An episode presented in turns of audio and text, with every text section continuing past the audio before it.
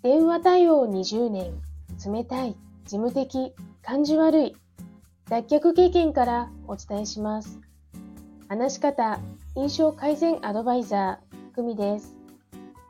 このチャンネルでは、話し下手な事務職ウーマンがビジネスで信頼を勝ち取る話し方や印象改善のコツをお伝えしています。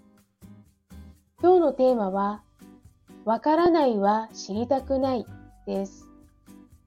ビジネスのシーンでお客様にサービスや内容を説明しても、わからないわからない、自分は詳しくないから、と連呼されることはないでしょうか。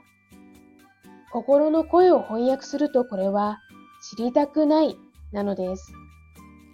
知りたくない人に一生懸命丁寧に説明をしても、聞く耳は持ってもらえません。人は現状維持を好みます。変化を嫌います。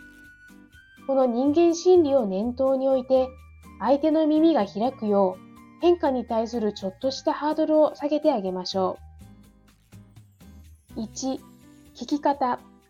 2、相手の気持ちへの寄り添い。3、話し方。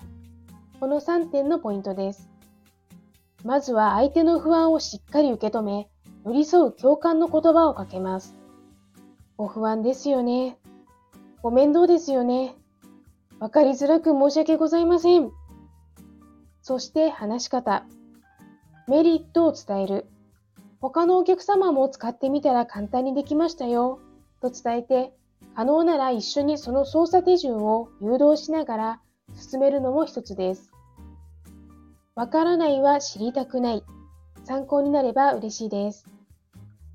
一つご案内があります。現在私はコーチングを学んでいます。コーチングは本音を話すことで、もやもやを言語化し、行動できるようサポートするものです。無料体験モニターさんを募集しています。ご興味がある方はレターよりご連絡くださいね。それではまた。